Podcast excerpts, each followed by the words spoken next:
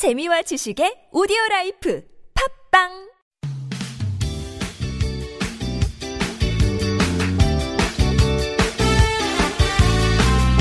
추석 연휴 SNS 세상에서 화제를 모으고 있는 이야기들 살펴보려고 합니다. 추석 특집 SNS 세상 확장판. 추석 연휴에도 여전히 빅커뮤니케이션의 전민기 팀장님이 수고해 주십니다. 어서 오세요. 네, 반갑습니다. 명절 셀러브리티 전민기입니다. 아, 누가 만들었죠 그런 말은? 아니, 명절만 되면은 그 패널 분들이 다 고향에 가요. 그래가지고 다른 방송국에서도 네. 특집 좀 해달라고 해갖고 음. 네, 아주 뭐 이런 표현은 그렇지만 죽을 마시지만 돈을 버니까 즐겁게 하고 있습니다. 그만큼 믿고 부르는 전민기 팀장이라는 그런 건 거죠. 아닌 것 같아요. 믿고 듣는 전민기 팀장과 네. 함께하는 시간입니다. 아니 근데 네. 힘든 건 힘들어도 또 가족분들이 이렇게 연휴에 다니면 좋아하세요? 그 떨어질 시간이 필요합니다. 가족끼리도 음. 약간 떨어져가지고 음. 서로에 대해서 그리워할 시간이 좀 필요한 것 같아요. 격하게 동의합니다. 그죠? 네. 좀 떨어져 있다 만나면 되게 반갑잖아. 예. 오래 떨어져 있어야 되죠. 네.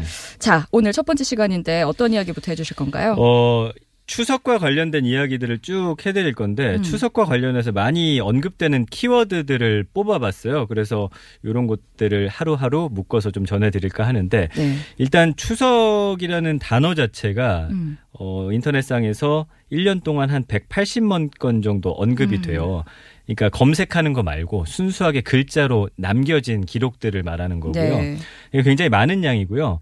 이 연관어를 보면은 뭐 여행, 음식, 선물, 스트레스, 나홀로라는 단어들이 있거든요. 음. 그래서 오늘은 일단 나홀로족과 여행이라는 키워드로 좀 함께 해볼까 합니다. 저희가 이제 뭐 그냥 농담으로 혼자만의 시간이 필요하다, 떨어져 있어야 되는 시간이 필요하다라고 말을 했지만 나홀로라는 게 사실 명절이랑은 진짜 어울리기 힘든 단어잖아요. 안 어울리잖아요. 네, 근데 그럼- 언젠가부터 네. 너무 이제 나홀로 보내는 사람들이 맞아요. 늘기 시작한 것 같아요. 그한 3, 4년 전부터 빅데이터 상에서 이제 나홀로라는 단어가 등장을 하기 시작하는데 음. 뭐 1인 가구 증가 추세도 있고요.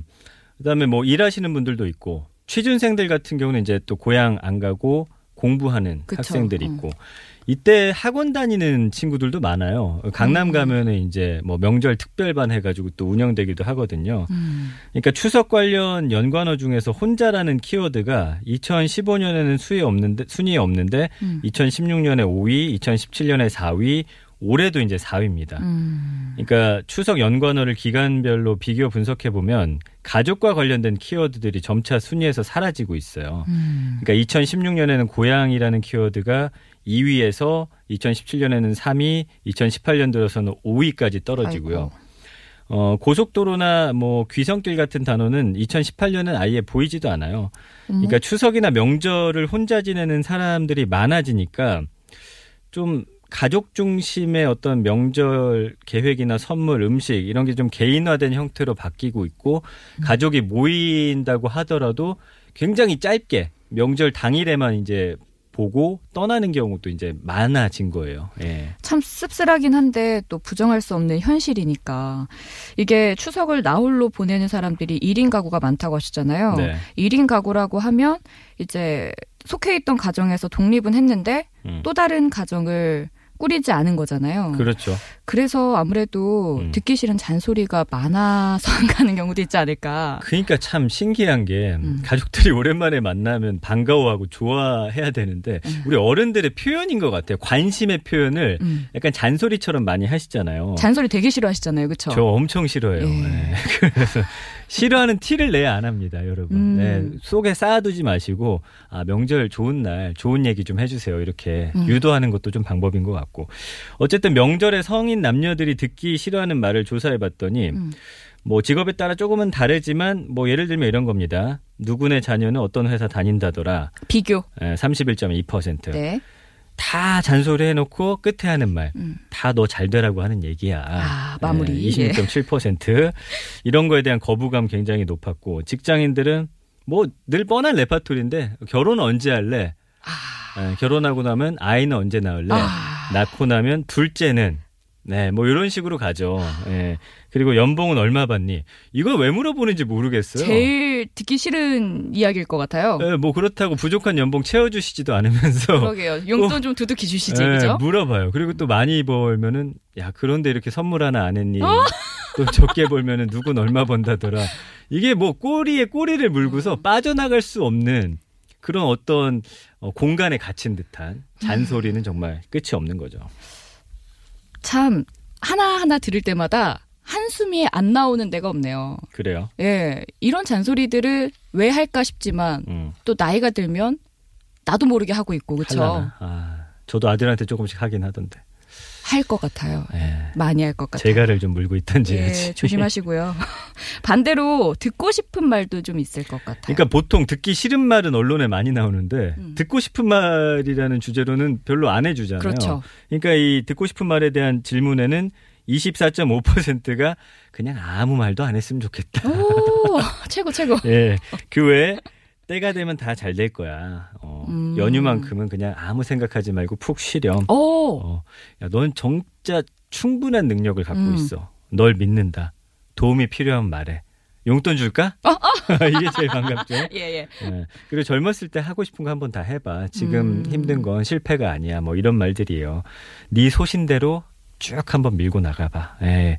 그러니까 이런 이야기 기억해 두셨다가 오늘이라도 네. 어제 잔소리했다면 미안하잖아요. 음. 예. 이 단어들 한번 써보시기 바랍니다. 이게 기억하고 이렇게 해야지 하다가도 음, 띵동 띵동 문딱 열면 야, 네. 시집 안 가니? 맞아요. 장가 안 가니? 음, 예, 참. 연습을 좀 몇 번 하셔야 될 것 같아요. 그렇습니다. 한 다섯 번 정도 읊조리고 가시면 네. 쑥 하고 나오지 않을까 싶습니다. 나홀로족도 그렇고 명절 연휴를 좀 이제는 가족들과 보내기보다 친지들을 만나기보다 여행 가시는 분들도 참 많은 것 같아요. 맞아요. 그러니까 대가족이 아니라 그냥 우리 가족 있잖아요. 예. 그러니까 음. 나랑 아내, 뭐 자녀들 정도는 네. 여행 떠나든지 아니면 혼자 가든지. 음. 그러니까 빅데이터 상에서도 여행에 대한 수요가 굉장히 높게 나타나거든요. 그러니까 추석 연휴 동안의 활동 계획을 상위 연관으로 이제 보는 거예요. 그러니까 추석이라는 단어를 넣고 포함호의 계획 이렇게 치면은 이게 쭉 떠요. 무슨 문장들이. 계획이요? 그냥 계획이라고 아, 추석 아, 아, 예. 치고 이제 예. 빅데이터 아직 잘 모르시잖아요. 예. 그러니까 추석을 딱 친 다음에 밑에다가 계획을 이제 포함시키는 음. 네. 거예요. 그러면은 어떤 단어들이 가장 많이 나왔나 봤더니 음. 여행이 2만 7천 건으로 가장 높게 나타났고요. 음. 아, 뒤를 이어서 수업이란 단어가 한 8천 건 뜹니다. 수업? 예. 아까 말씀드린 대로 명절에도 쉬지 못하고 뭐 수업을 듣는다든지 인터넷 강의라도 예, 듣는 거예요. 아. 음. 직장 7,300건. 예, 쉬지 직장이요? 못한다. 일하러 간다. 아. 일하고 계시잖아요. 예. 그렇죠? 아르바이트 전민기 팀장님도요? 예, 1,200건. 음. 그다음에 이제 덕질이라는 단어가 나와요. 음. 그러니까 내가 좋아하는 걸 하는 거예요. 그러니까 뭐 꼭 명절 때 해야 했던 일들 말고 그냥 영화 좋아하는 사람은 영화 보러 가고 음. 예, 명절 제사만 딱 지내고서 내가 평소에 좋아하던 취미 생활을 즐기는 그런 음. 문화가 이제 확산이 된 거고 뭐 1위와 2위 언급량 격차가 한 2만 건 정도 나타나는 걸로 볼 때 여행을 계획하는 비율이 압도적으로 높다는 걸 알 수가 있잖아요. 네.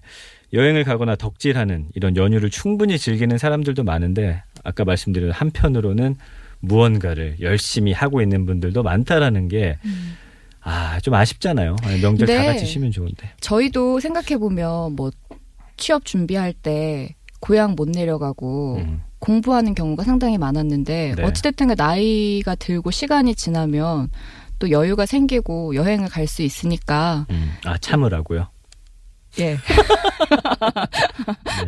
네. 뭐 어쩔 수 없죠. 미래를 위한. 네. 더 나은 미래를 위한 본인이 투자하는 시간이니까요. 그리고 그냥 앉았는데 공부 안 된다 하면은 그냥 음. 그때는 좀 쉬는 여유도 난 좀 필요할 것 어, 같아요. 그렇죠. 네. 아니면 음. 집중을 하고 한 이틀 공부 딱 하고 음. 한뭐 이틀은 집에 가서 부모님 뵙고 오고 이런 음. 식으로 시간을 나눠서 쓰는 것도 좋을 것 같아요. 네, 말은 쉬운데 계획이라는 게 참 안 되잖아요. 예, 시험 때 그렇죠. 우리 계획 세우지만 어쨌든 그게 막 불안해서 그래요. 마음이 다른 음. 사람 공부하는데 나 쉬면 될까 하는데. 그냥 쉴 때는 푹 쉬는 게 오히려 에너지를 또 충전해 갖고 음. 또 공부할 수 있는 그런 기운을 북돋아 줍니다. 네. 제가 빅데이터 잘 몰라요. 근데 빅데이터를 돌리면 네. 이 명절에 특별히 선호하는 여행지도 나올까요? 네, 그렇죠. 일단은 이 여행에 대해서 얼마나 많은 사람들이 검색하는지를 그 항공권 검색량을 보면 알 수가 있어요. 그러니까 명절 연휴 기간 동안 여행 가격 비교 사이트가 발표한 건데 900만 건 음. 어, 검색을 하는 거예요. 항공 그 비행기에 관련해서. 와.